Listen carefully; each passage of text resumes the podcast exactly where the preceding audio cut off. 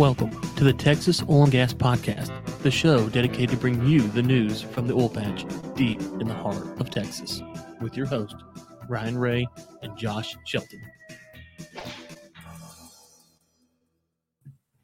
And we're back with the Texas Oil and Gas Podcast. We appreciate you tuning in to today's episode. This is episode 217. 217. I'm your host, Josh Shelton, my friend and co-host Ryan Ray. Ryan, uh, oil prices are are down a little bit. They're on the they're on the rise right now.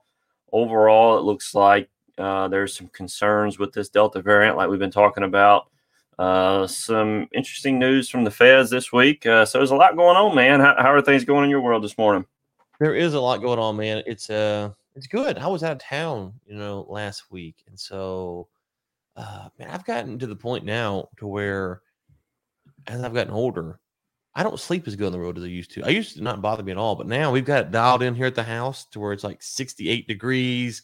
I've got the right blankets, I got the right pillows, the whole shebang. And so when I'm gone uh, I don't sleep as well. So uh, it's good to be back. It's good to be back here in the great state of Texas. I was down at Mississippi um, for something we will talk about maybe in a later podcast episode or on my LinkedIn. But Josh, before we get into anything else, let's thank our sponsor, which is the Jubilee Royalty Fund.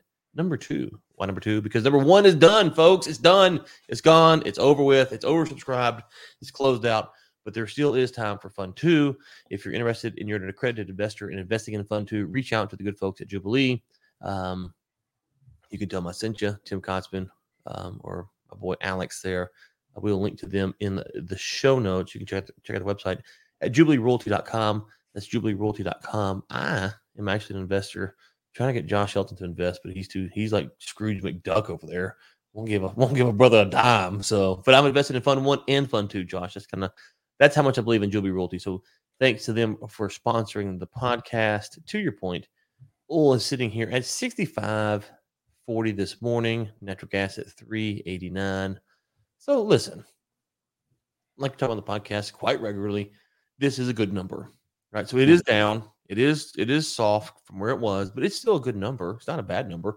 Now, if we were, you know, if we went from 60 to 50, I think we'd be going, okay, you know, we're we're flirting in the danger zone here, but it's 65. We're still good. And, you know, I'm sure your boy Biden ain't going to shut down the economy, right?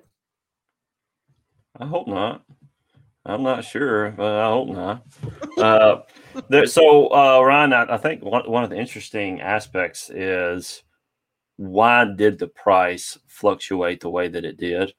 Um, and so I have a, one article here oil sinks on signals Fed may soon end the stimulus. Uh, and by the stimulus, what they're referring to is that mm. the the bond buying program. So mm. right now, that's been uh, the major thing holding holding interest rates down. Is the uh, the Feds have been buying, you know, buying the bond buying program has been holding these these rates low. And there's reports that they are majority of them they're getting ready to end that. And so just that news, just the news that they're thinking about ending them, uh, is what many think is the stimulus that caused the or the, the impetus that caused it to reverse. So um, what's interesting to me, Ryan, is is how this one little, I say little, this one aspect of the market um, can quickly affect many other markets, and that's kind of the thing that I want to pay attention to. Yeah, and you also have signs that that demand weakening in China potentially, um, and so we'll see where that goes. You know, China likes the cheap oil, so is is it um, you know when the prices got high, you thought potentially they were um, you know they quit buying because of the higher prices. Uh, they bought a lot towards the end of last year. Um, now the prices are back down somewhat, and they're they're saying you know they're they're, um, they're not buying. So we'll, we'll see. They're not buying at the at the level they were. So we'll see what the Chinese demand is as well. You know, but listen, um, I know this morning that the news came out that the vaccine was FDA approved finally. So theoretically, you could get a lot more people vaccinated. I don't know if that's going to help or not. Um, I know we got a story about Chevron talking about the vaccinations. Yeah, I mean, I think this is where we're at, which is you know the Delta variant. How do people respond? Um, and if you follow the news outside the mainstream media, you see that there are some folks globally who are not very content with what's going on right now. So how does that how does that play out? And um, so it's an interesting time for sure. Yeah, well, there, there are concerns out there. Like uh, I think New Zealand. I think they had one. They had one one case. One case. They shut the whole country down. Um, listen, New Zealand. Listen to me. Listen to me. Be embarrassed. Okay, for our listeners in New Zealand, be embarrassed. I'm sorry. You should be embarrassed. I, am sorry. One case. Yeah, yeah. That this so, is the third time they shut down. To be clear, or fourth. It's not like they've shut down one time. New Zealand has shut down like this is the third or fourth time. So, um, for all those folks, listen. I'm not saying don't get the vaccine. I don't care. Get the vaccine. Don't, I don't care one way or another. Wear a mask. Wear a mask. Like I, I don't care about any of that. Um, but if New Zealand, which is like the size of my house, can't shut down and keep the virus out, then folks, come on, let's be realistic here. Well, so the the, the concern I have, Ryan, I mean, I don't think New Zealand, you know, is a big player in terms of oil demand uh, internationally to begin with. Sure. Uh, but just for the just for the consumers there, just for the the people, the citizens, um, the economy, how I don't know how they're going to be able to sustain such drastic measures on these shutdowns. You know, single case. I saw where they said that they didn't have a great healthcare system in place, so they can very easily be overwhelmed. Uh, like it could happen very quickly. Uh, that's something I saw some of the New Zealand natives were were saying. Uh, but I think also Australia is having some pretty severe shutdowns right now, lockdowns that I think could have some impacts on oil demand uh, there as well.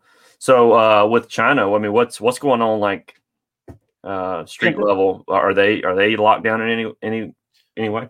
Well, I don't. Yeah, I mean, the various parts of the country, I don't I don't know what's going on um, location by location, but I know one of their major ports, I think, shut down. Yeah, uh, I saw that. So that was more of what I was referring to.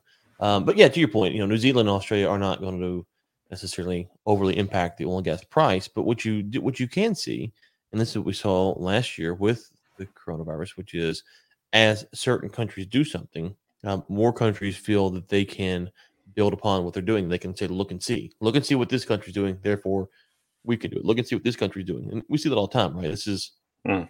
Normal human nature, whether it's a good thing or a bad thing. Look and see what this person does, and now I can do it. Um, and so when you see New Zealand or Australia or uh, if it's China or wherever these countries that are considering or going back under lockdown, the concern has to be from a demand standpoint is that more countries will follow along um, and, and, go with that. And so um, that's I think the the demand side uh, concern.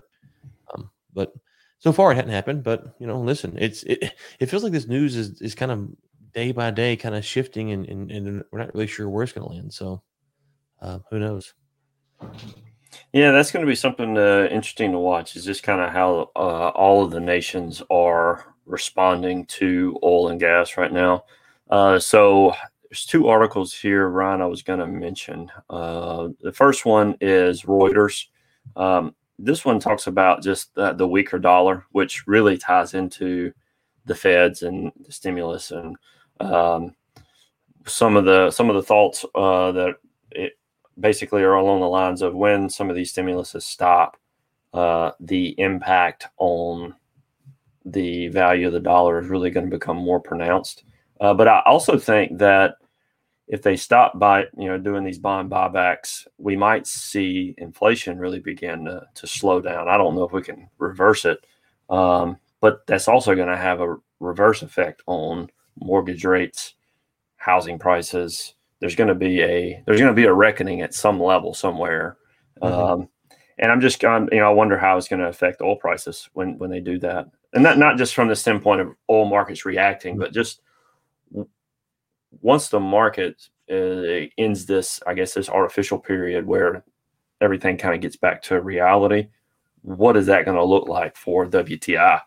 and that's that's a question I don't I don't know if anybody really knows the answer to it, but I wonder if there's economists that are actually making predictions about where WTI will end up once everything kind of refluctuates. Oh well, there's there's someone making predictions. there, most of them are wrong, including mine.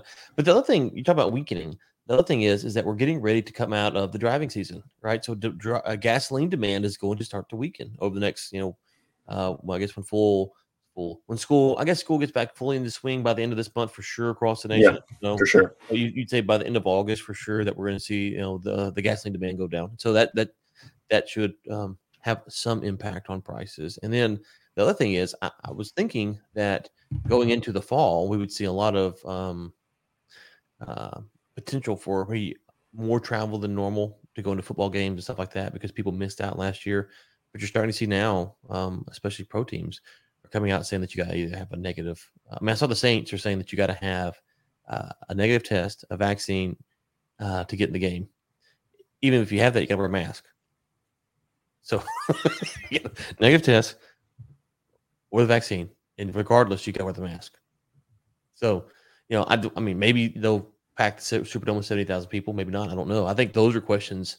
You know, if you start seeing NFL stadiums that are requiring this that aren't full, that is going to, you know, it's going to impact demand. Not again, not it's not going to move the price six dollars or something like that, but it is just going to tell us that hey, man, we're just you know, these things are still stifling the economy. Yeah, we're not there yet. Yeah, I mean, basically, we're it's just going to signal that you know uh, to investors, people that are uh, looking at the market, we're not quite in the clear uh, yet. So interesting here, Ron. So there's a couple of things. Uh, first, Chevron are beginning uh, vaccination mandates. Uh, COVID nineteen is supposedly having a, a, a impact on um, you know, people that are out in the out in the field. Uh, also, I had uh, I have a family member. I'm not going to specify companies or names or whatever, but there was a protocol where uh, when you go offshore, that you had to go out and quarantine for five days um, before you could go out uh, before you could start work, and that was put in place for those who were not vaccinated. Um, now that five days was paid. You were getting paid for that five days while you're quarantining, so it wasn't necessarily a penalty. Well, recently they've changed it where when you go out and you quarantine for that five days, it's now non-paid, and then you go out and start working. So you can guess what a lot of people did is actually decided to go ahead and go with the vaccination because mm. it's going to cost them. I'm going to say, I was going to say, listen, you're going to pay me to quarantine for five days. Yeah, no one's getting vaccinated. No one's getting no vaccinated. Whatever yeah. you come on that side of the issue, yeah, we're, you're, not you're, not losing five day free pay. So yeah, so but once they once they reverse it, it's five days no pay well, people started getting the vaccination. So uh, that right now, that's that was a pretty that was a big one of the majors that that uh, as a family member that I had that works there, and then um, and then Chevron right now they're beginning some vaccination mandates, and I'm not sure what all protocols they have uh, in place. But Ryan, they're also talking about, and we may have already covered this on the show, but New York was uh, was trying to implement their vaccination mm-hmm. requirements. Now, did that actually go through? Or, um, for the city, I think, but I'm not sure. Uh, so that that uh, these vaccination requirements are, are getting kind of interesting to me because um, some of these things I would have never I would have never imagined. I know you mentioned it last year, Ron, and I just thought that we were so far from these sort of requirements that um, genuinely surprising to me to see some of this stuff come full circle to this. It's uh man, yeah. So the real question for a company like Chevron is, is what percentage of your employees will get vaccinated? And then the ones that don't, can you replace them with other skilled labor? Right. So if you're talking about, um, you know, a certain percentage of Chevron's employees, um, any you know any company, the the skill level is less than others, right? So if you're talking about, you know, a um, you know, a uh, petroleum engineer versus you know the first day of the rig hand, right? So replacing the rig hand is, should be potentially easier uh, than replacing the petroleum uh, engineer. So the question is, is what percentage of those will will leave Chevron um, or another company um, and go work for someone who doesn't require the vaccine? So I think that's where you could see potentially some of this um, causing problems. But I suspect that most people will want to keep their job and, and therefore get the vaccine, and it shouldn't be that big of an issue. But you know, listen, it, it we're, we're so early in the vaccine game still. It's it's kind of hard to kind of hard to know exactly um, where this is. And then the, the flip side of that is, if you have to get the vaccine and then you get a booster or something like that, where you see employees, you know, down the road who might be tired of it, go from there. But um, I'm not surprised by this. I'm curious what our listeners think. Are you for the vaccine mandates from your company? Do you not care? Uh, let us know. Um, you know, reach out. Let us know what you guys think because, and what, what is your company doing? We won't say the name on the air, but let us know what they're doing because uh, I'm curious to see what the what the, the employees think, right? Mm-hmm. And so we we keep it anonymous or whatever and read it on the air or, or not. Just let us know.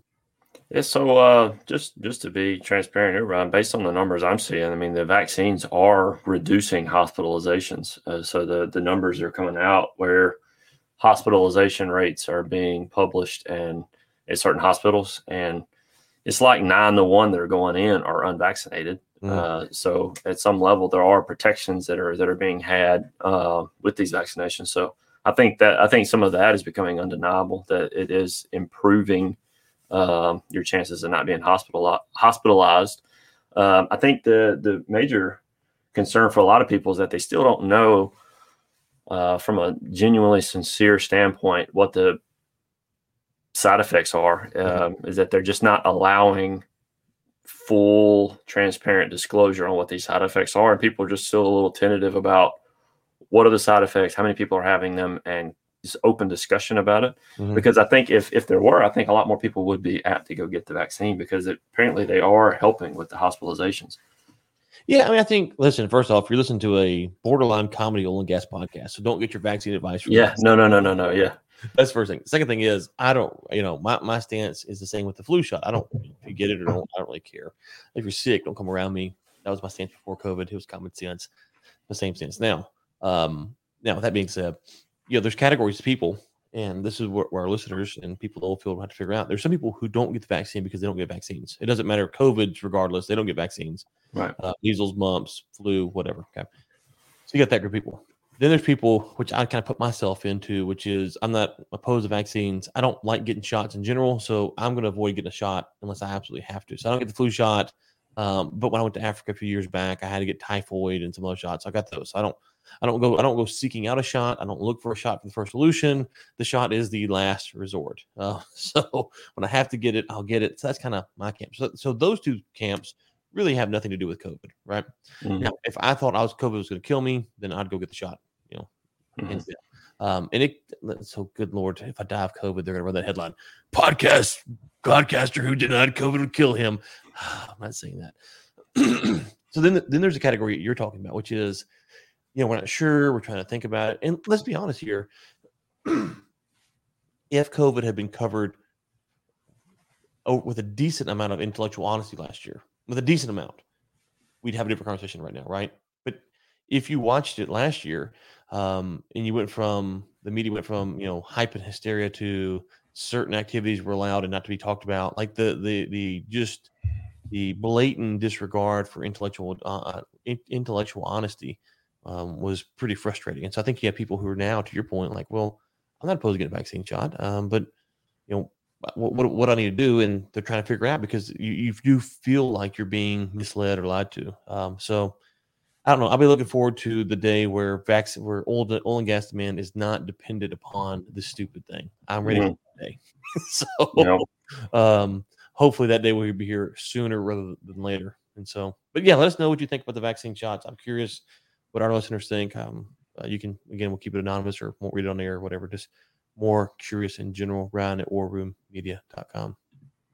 Well, I, uh, not to name any names, but there was a guy when we were having a show, Ryan, where they were uh, they were talk they they basically they commented in while we were live on air and said, you know, having these masks will prevent us from shutting down again, which will help oil demand, which will speed things up. Um, and one of the things that we were pointing out is that it goes from masks to vaccines to whatever's next, where they somebody's in control of what has to be done in order for you to get your life back or for you to get your job back or for and that's really the concern on, on my side um, it's just these people that have control what if they decide next well you got to switch away from fossil fuels before we're going to let the economy open back up again or you know you have you have all these other things that can work itself out and you don't want them having the the keys to that door. Uh, yeah, sure. I mean, yeah, and, and to the point about the mask is why is New Zealand having to win had to beat it three times now? Yeah, right. So obviously. So, uh, so here's here's another. So this is kind of a a curveball run. So we talked about Afghanistan last week. uh, there was an article that came out that China both worries and hopes as U.S. departs Afghanistan.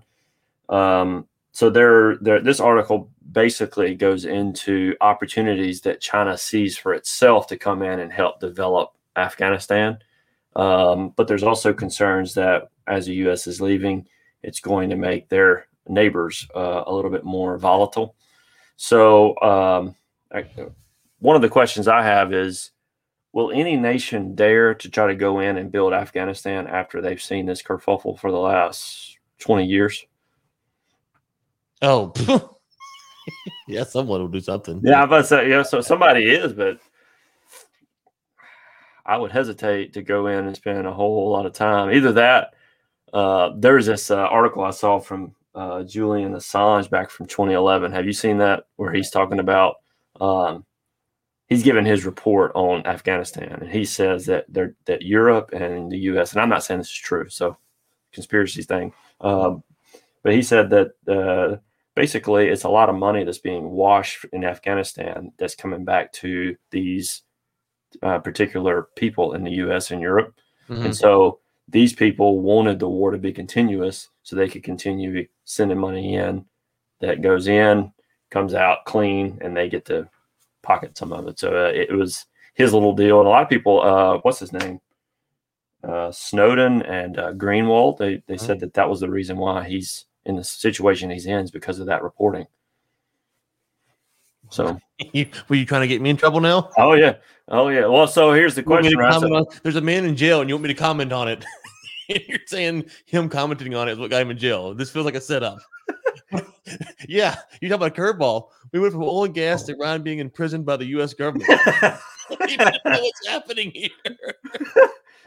Am I being detained? I don't know. This is listen. This is worse than the time where you offered to help the the hackers to consult with the hackers over the Colonial Pipeline. Okay, what hey, we, doing we, to me? We take checks over here.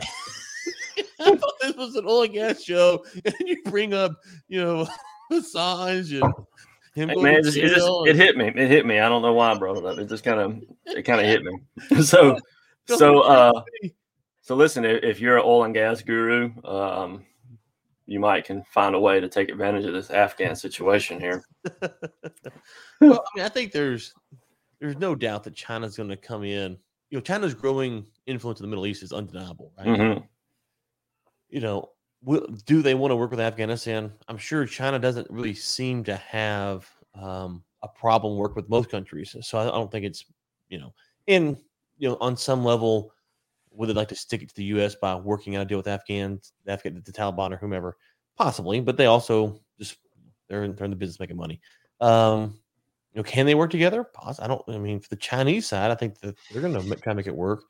Um, you know, from the Afghan side, we'll see. And the other thing um, since we talked about last time was you know will um, other factions inside Afghanistan you know disrupt foreign influence right so if you have someone who partners with the Taliban um, inside Afghanistan will they um, purposely target you know a Chinese infrastructure to make it more tenuous um, for for the, for, the, for those relationships so man I don't know but yeah I'm not commenting on the war stuff you're not, I'm not getting I'm not going to jail today not Satan, not today. Yeah, yeah. Well, uh, just to be clear here, Ryan, I am. Uh, I'm just. Uh, I'm just giving unbiased uh, mm-hmm, both mm-hmm, sides. Just mm-hmm, mm-hmm. put it out there. Mm-hmm. Yeah, we go from COVID talk to Assange talk. Like, yeah, this is this is the setup. We're here. we're we're flirting with some. We're flirting with disaster here yeah, so uh, yeah, I'm, I'm interested to see what uh, how this situation develops because if China is able to work something out with Afghanistan, they might could actually start using some of their resources more as they begin to become more friendly, which may give them access to all sorts of things that they may not have access to now.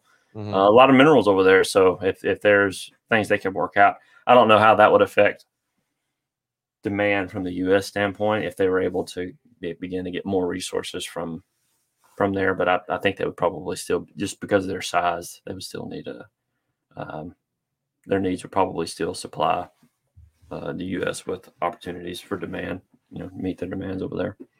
Yeah, and I think I saw Josh the other day, real quick before we get ready to.